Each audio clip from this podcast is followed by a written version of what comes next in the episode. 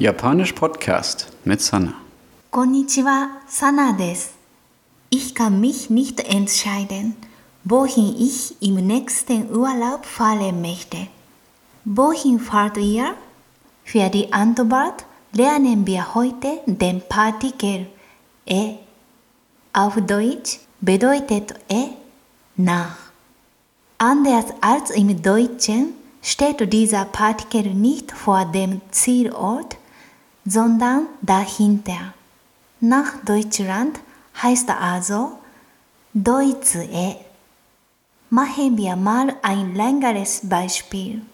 Ich fahre nach Japan. Fahren ist auf Japanisch ikimasu. Das Beispiel lautet dann Watashi wa Nihon e ikimasu. Den Partikel e könnt ihr auch mit anderen Verben benutzen. Zum Beispiel mit kommen oder zurückgehen. Kommen heißt auf Japanisch kimasu. Ich bin nach Tokio gekommen, ist dann auf Japanisch Watashi wa Tokio e kimashita. Zurückgehen heißt kaerimasu. Ich gehe nach Deutschland zurück. Watashi wa Deutsch e kaerimasu. Japaner lassen das Subjekt oft auf weg. Ich gehe nach Deutschland zurück heißt dann Deutsch e kaerimasu. Ich möchte euch jetzt noch zwei andere wichtige Partikel vorstellen. Ni und o.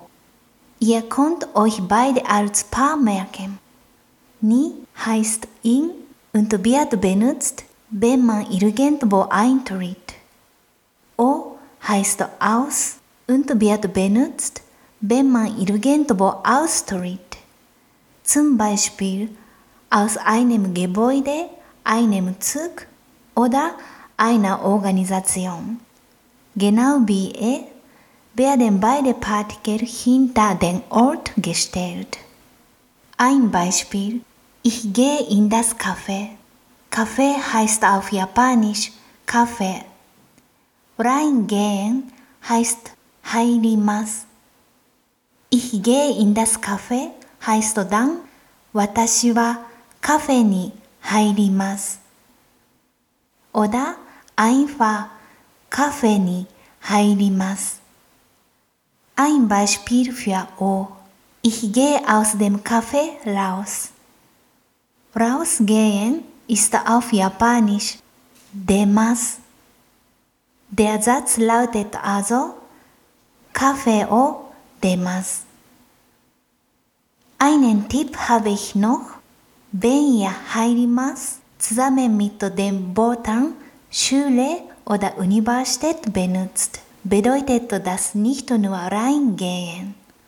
Es bedeutet auch eingeschult werden oder sich in der Universität einschreiben. Umgekehrt bedeutet demasu auch, dass ihr die Schule oder die Universität absolviert habt. Das war's für heute. Neue Vokabeln stehen auf meiner Homepage j podcast punkt d e. じゃあまたね。Tschüss. Japanisch Podcast mit Sana.